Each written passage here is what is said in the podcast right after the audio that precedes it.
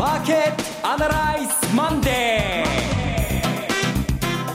皆さんこんにちは。浜田節子です。マーケットアナライズマンデーをお送りします。パーソナリティは金融ストラテジストの岡崎良介さん。はい、岡崎です。よろしくお願いします。そして株式アナリストの鈴木一之さんです。鈴木一之です。おはようございます。どうぞよろしくお願いします。今日はラジオ NIKKEI の鎌田記者も加わります。鎌田です。よろしくお願いします。この番組はラジオ放送局の BS1212 で毎週土曜昼の1時から放送中のマーケットアナライズプラスのラジオ版です。海外マーケット、東京株式市場の最新情報はもちろんのこと、テレビ放送では聞けないラジオならではの話ななど、耳寄り情報満載でお届けします。えー、なお今日は松尾恵里子さんが夏休みですので、いつもと違った顔ぶれでお送りしてまいります。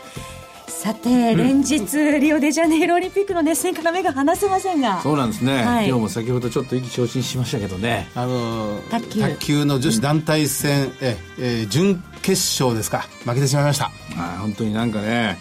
もう相手はどこの国だと思ったらドイツだったっていうなんだこれはみたいな感じがあるんですけど、ね、中国人元中国人のね 選手が2人いますんで。強かったですね。惜しかった。卓球はやっぱね僕ね思い入れあるんで鎌さんやってらっしゃる皆さんがご存知のようにね 卓球は高校の時やってた。存じてないって。それであのでもねあの三人娘っていうんでしょうか、はい、あの辺り頑張っていただいてるのを見るとね胸が熱くなってくる ね。福原石川伊藤選手の三人娘ですよね。美誠ちゃんね。美誠ちゃん。美しいに誠と書いて美誠ちゃんあの女性の名前初めて見ましたけれどもね、まあこれから流行るんじゃないですかね。なかなかマーケットならず始まらないですけどね。初めて始めはい、まあもうすぐあのお盆休みもね、えー、終わるということで、個人投資家の皆さんも今週あたりからまたマーケットに戻ってこられるんじゃないでしょうか。えー、この番組は株365の豊か商事の提供でお送りしてまいります。今週のストラテジー。このコーナーでは今週の展望についてお話しいただきます。いや、あの、こんな相場に誰がしたっていうような感じのタイトルがつきそうな相場なんですけども、はい、換算ですね。換算で小動きで、小じっかりで、まあ、えー、パッと見、えー、それこそ、えー、相場を自分で、えー、入ってない人、参加していない、えー、外野席から見てるとですね、あの、落ち着いて、堅調な相場ということで、特に遠目には美しく見える相場だと思いますけども、中にいる人たちは本当にイライラと言いますか、不満がいっぱい、えー、くすぶるんじゃないでしょうか？うん、というのも、まあ、出来高が右を見ても左を見ても、現物株を見ても先物を見ても、そして、えー、株三六を見てもですね、出来高は細る一方であると。で、ボラティリティをも見ても、ボラティリティが低下する一方であると。えー、淡々とですね、この大型株、特に今日なんかの場合は日経平均型ですね、NT 倍率も上昇していくと。で、相場の、相場らしい動きであるところの上がるリスク、下がるリスクというものがほとんど書き消されてしまってですね。で、えー、結果的には今日もまた、えー、昨日と同じ一日に終わっていくのかなみたいな、こういうちょっとしたこう、定年って言いますかね、諦め感が漂うような、そんな動きになってますよね、今週は。前場日経平均はほんの小さなプラスではあるのですが、あまあ、トピックスはマイナスと、はい、まあ、これがまさに最近の傾向でいう NT 倍率がどんどん高まる一方であると、そうですね、いうことになっちゃってますね。で、うん、で、キー高売買代金が前場で、まあ、7000億円。うん、まあ、午前中みんな卓球の試合に釘付けだったということでもあるのかもしれませんが、それにしても、週明け月曜日、お盆休みではあるんですけど、細ってますよね。うん、あと、まあ、その個別株でも、まあ、今日もまた任天堂が少し動いているとか、えー、あと、それ以外で関して言うとですね、えー、あ、VTEC か、こういうのもあるかもしれませんけれども、基本的にはソフトバンクであるとか、えー、それからファーストリテイリングであるとか、えー、225採用銘柄ですね、こちらの方に、えー、少しお金が集まっていると。えー、なかなか、えー、個別銘柄物色というのもね、軸となるものもないもんですからね、えー、などこから手をつけて何から始めようかということでみんな、ちょっと途方に暮れてるんじゃないですか。これはもう一重に日銀の例の ETF 買いということになっていくわけですか？と思います。基本は、あの、先週の金曜日、ニューヨークの小売の売上の統計が悪かったものですから、はい、円高方向に、101円台の方向に、為替市場が動いて、そして今日の東京市場ですから、本当は今週の戦略はいつもなら私は戻り売りですねってあっさり言うとこなんですよ。はい、まあしかし、え先週、先々週あたりからですね、やはり日銀の、まあ、ETF が、まあ、倍増されたということ、それと売買代金が少ないということ、海外のマーケットもほとんど動かないということでですね、どうもこの、なかなか自分で、えー、活路を見出すというのが難しい相場になっちゃってるんですね。何にもなければ戻り売りでいいと思うんですけども、でも戻りを売ったところで下には日銀の買いが控えてるから、うんこれはお客さんにはどうアドバイスしていいのか、100円、200円取っていくのが精一杯かなっていうのが正直なところです。あの、マーケット心理示すものとして、そうすると、為替相場において、これ、なかなかドル上がらないじゃないですか。上がらないですね。円が、あこう、買われるというような動きって、こう、続いてるように見えるんですよね。ええ、ですから、この動きを、為替相場をしっかりと見ると、もうちょっと日本の株価っていうのは、下だったっていうのが今までの傾向だったように思うんですよね。ね連動するならばね。動きとして。はい、それで、これを、えー、為替が円高だけれども、日本株はこう上がってきてるっていうようなことで、前向きに取るというような、そういう段階じゃないというふうに捉えた方がいいわけです、ね、でも買ってるの日銀ですから。うん、うん、そうですよね。だから、これはいくら円高でも日本株上がってるっていうようなことを前向きに捉えるっていうのはちょっと論理的には難しい。いや、論理的にというか、それはもう嘘も方便ですから、じゃあ日銀に乗っていこうっていう戦略、これみんなやってますよ。だから、為替も見てないし、えー、それこそ GDP も見てないと思いますよ。で、こいつなんだけど、企業業績もろくには見てなくて、あ、日銀が買うなら買う買うだろう、あの、買ってきゃいいだろうと。そうでないと、ファーストリテイリングの PR なんか、あの正当性がないでしょ。もう説明するんだって、それで成長してる時には、すごく説明が、これ、これだけ成長するんだったらっていうことって、後付けでしてたアナリストっていると思うんですよ。でも今、成長の期待が跳ねてるところで、高い PER っていうことですから、なんだろうこれはっていうのが、これ正直な、ね、いや、なんだろうこれはじゃなくて、これは日銀なんですよ。日本銀行というものが作った期待の結果なんです。だけど、それが決して全てではないです。なぜかというと、日銀が介入しているのは、えー、この ETF という大型株だけなわけですよ。他の小型株とか、えー、新興国、新興市場は介入してませんよね。それから債券市場も一応年間80兆円介入してるんですけれども、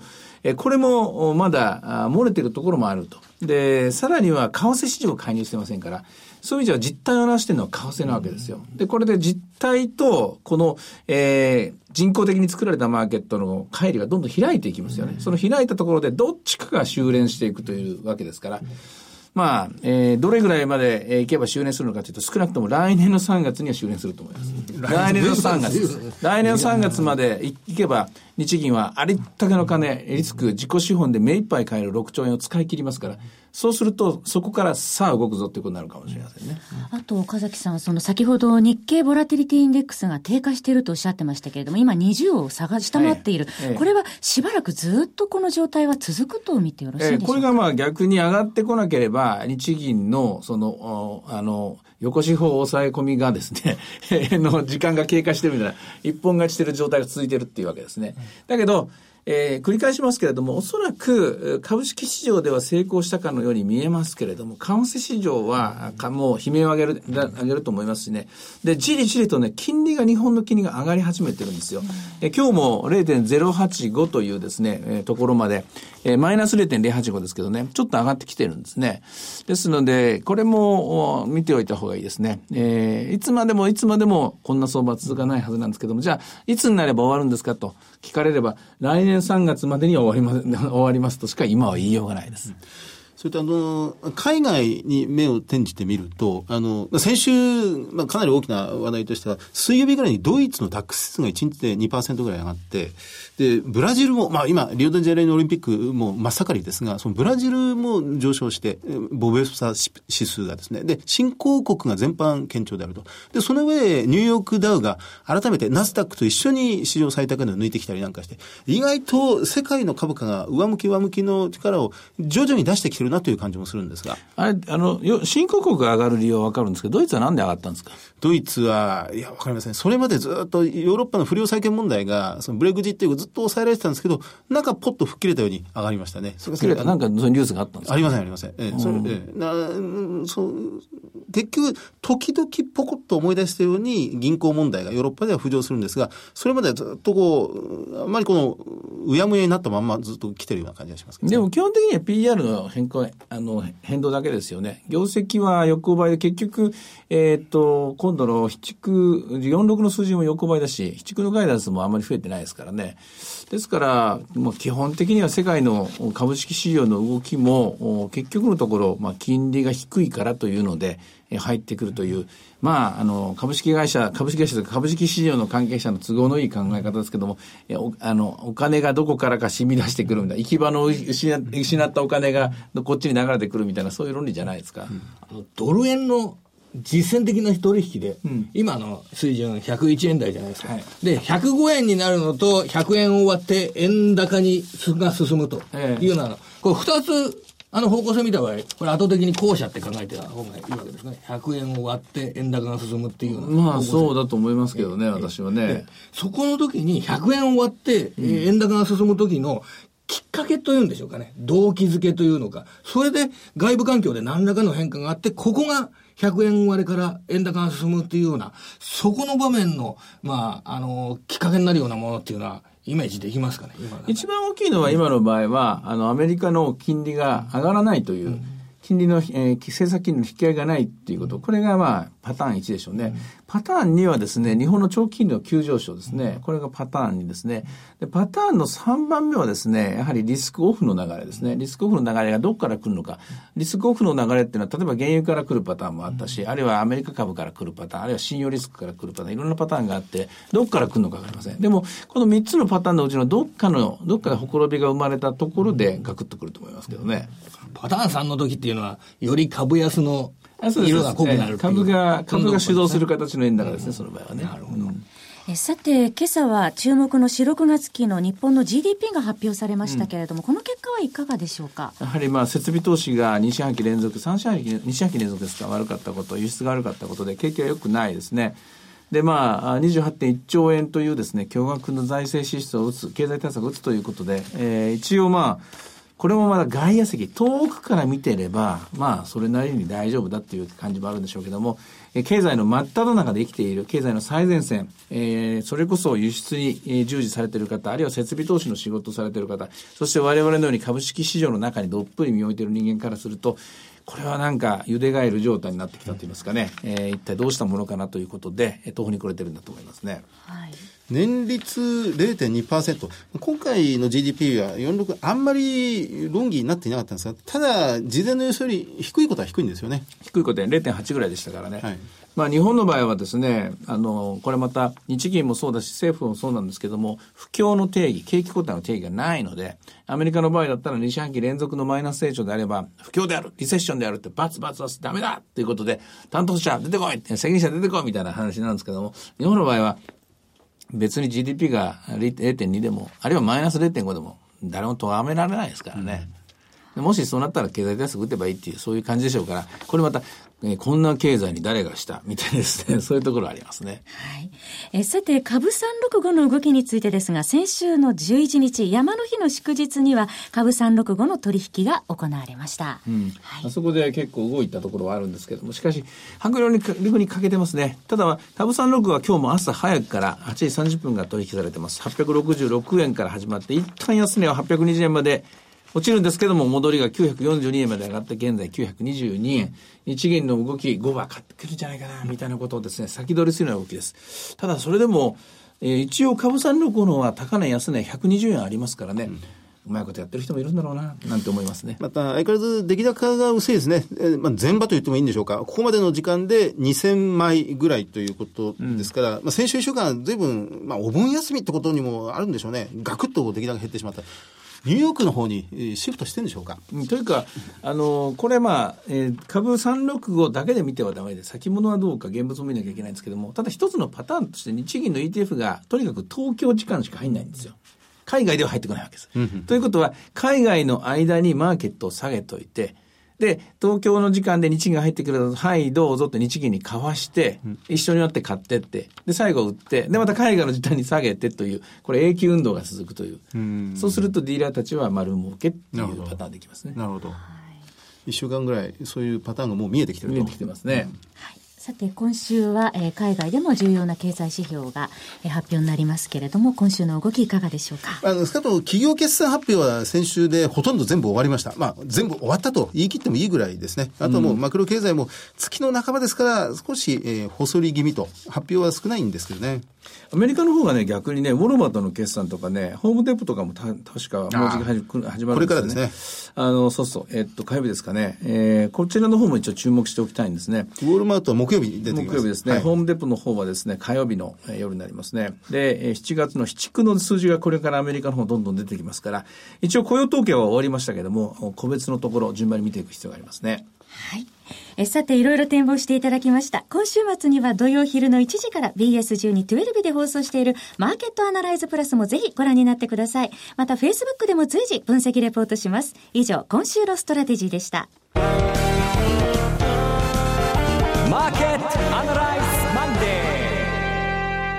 それではここで株365の豊か商事からのセミナー情報をお伝えします。ニューヨークダウ上場記念特別セミナー in 札幌が8月27日土曜日に開催されます。12時30分会場、午後1時開演。第1部は大倉隆さんと大橋弘子さんの為替セミナー、本音で言わせてライブ。そして第2部では大倉隆さんと大橋弘子さんによるスペシャルセッション、ニューヨークダウもついに上場。今注目のクリック株365の魅力とはが開催されます。そして第3部部では岡崎さんによるセミナーがございます。岡崎さん、このセミナーではどのようなお話をなさいます少しね、あの、えー、8月27日、あと2週間一応あの時間はあるんですけども、はい、今回のあの日銀の ETF の買いに対してどう傾向と対策みたいなですね、はい、日銀に対してどう立ち向かうか。まあ、乗るとこは一緒に動いた方がいい時と逆に動いた方がいい時っていうか、そういう極めて日銀プレーって言いますかね、相手日銀というえー、卓球でいうと、あの、卓球台の向こうに虹がいるとどういう ボールを打ち返すかなみたいなですね。強敵ですね。はい。あの、かなりそういう実践的な話をしてみようかなと思います。つまり、もう、敵が見えてるんだよね。敵とか、あの、敵か味方か、味方の時と敵と敵の時っていうか、見ますかね。それが見えてますからね。で、今までどっちかっていうと、アメリカの利上げにどう対処するかっていうのが、え主たる戦術戦略だったと思うんですけども、ここから先はこの日銀の ETF の会にどう対処するかっていうのが、大事な大事なですね、戦略戦術になるように思います、ね、相手の動きを活用するっていうそうです、そうです。そういうこともあります、ね、そういうことです。日銀が買ってくるならその前に買う。で、日銀が買ってくるならその前に売ってやるとかですね。ちょっとずる賢いことを皆さんに伝授しようかなと思って今作ってる最中なんですけどねまだできてないんで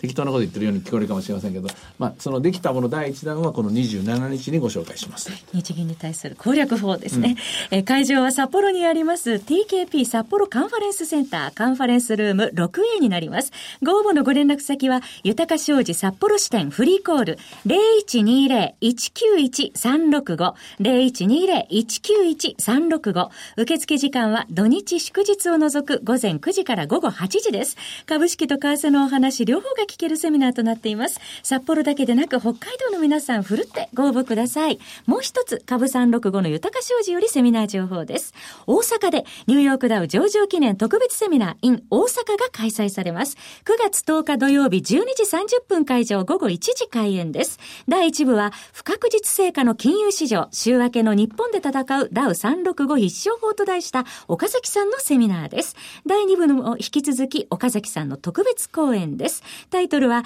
ニューヨークダウもついに上場。今注目のクリック株365の魅力とはです。第3部は大倉隆さんによるセミナー、耳寄りな話ライブがございます。会場は大阪阪急梅田駅近くの ABC マート梅田ビル8階です。ご応募のご連絡先は、豊か商事大阪支店フリーコール0120-441-377 0120-441-377受付時間は土日祝日を除く午前9時から午後8時です。株式と為替の話両方が聞けるセミナーです。大阪だけでなく関西方面の皆さんふるってご応募ください。株365の豊か商事のセミナー情報、最後は横浜です。ニューヨークダウ上場記念特別セミナー in 横浜が10月1日土曜日に開催されます。12時半会場、午後1時開演です。第1部は、遠蔵こと田代学士が、混迷相場をどう乗り切るか、遠蔵さんの、えー、投資手法を徹底解説します。第2部では、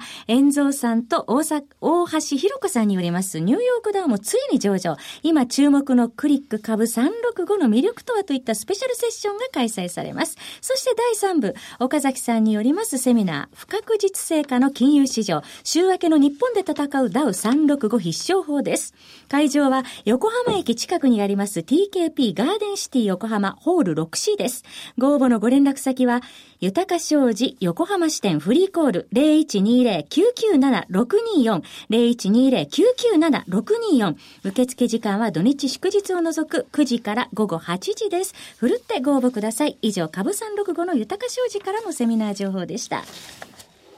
続きまして、毎週土曜日午後1時から放映中 BS12-12 日マーケットアナライズプラスからセミナー情報です。え次のリアルマーケットアナライズの開催決定です。え今年2回目の福岡です。題して、リアルマーケットアナライズ2016 Waiting for the Sunrise in 福岡です。9月3日土曜日会場は JR 博多シティホールです。BS12-12 日のマーケットアナライズプラスのホームページよりご応募できます。こちらの応募方法は BS12-12 日マーケットケットアナライズを検索いただいて、番組ホームページからリアルマーケットアナライズの応募フォームにご記入いただくか、お電話でご応募ください。電話番号は、0120-953-255、0120-953-255です。締め切りは8月22日月曜日です。福岡だけでなく、九州の皆さん、ふるってご応募ください。なんか矢島さんが来てくださるそうなんですよ。あの、参戦してくださいます。いやー、これは気合入んな。よし。楽しみ。ちょっと戦うぞ、今度は矢島さんと。はい。楽しみみになさってください。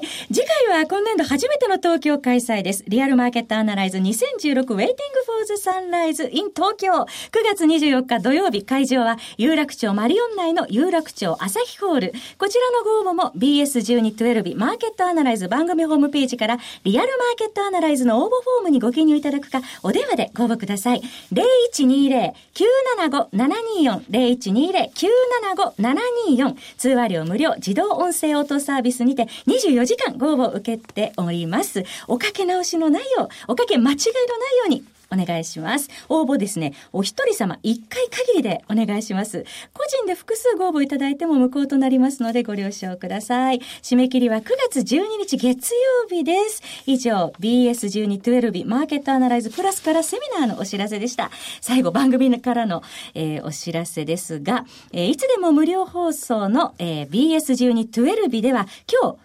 夜8時からトラさんでおなじみの厚み清主演のドラマ泣いてたまるか放送です。本日の放送は山田洋次脚本作品男は辛いです。トラさんにつながる重要なドラマです。男は辛いじゃなくて男は辛いなんです辛いなんですね。はい、ぜひともお見逃しなくオペレーターが視聴方法わかりやすくお伝えします。フリーダイヤル0120-222-318 0120-222-318 BS12-12 カスタマーセンターまでお願いします。えー、さて、このコーナーでは先週放送の BS12-12 マーケットアナザイズプラスについてお二人にレビューしていただきます。その矢島康秀さんに、うん、あのインタビューをお伺いして、5本をご紹介いただいたんですが、早川秀夫さんのこの金融政策の誤解というのをドーンと、えー、教えていただきました。うん、で、あの、やっぱりこの総括的な検証をみんな気にしてるんですけどね、うん、矢島さんはこう、いろいろこう本を読んで、ご自分で考えて、やっぱりこの新しく9月の金融政策決定会合では、何か付け足すような形で出してくるんじゃないか。ということを期待されてましたね、うん、予想されてました、まあ、あのそれはそれとしてやはり功罪良かった点悪かった点っていうのを我々もちゃんと確認しておかなきゃいけないですよね、うん、でないと冷静にこの出てくる話も聞こえなくなる読めなくなりますからね。はい。さてマーケットアナライズマンデーそろそろお別れのお時間です。ここまでのお話は岡崎亮介と鈴木和之と鎌田新一。そして浜田節子でお送りしました。それでは今日はこの辺で失礼いたします。さようならこの番組は株365の豊か商事の提供でお送りしました。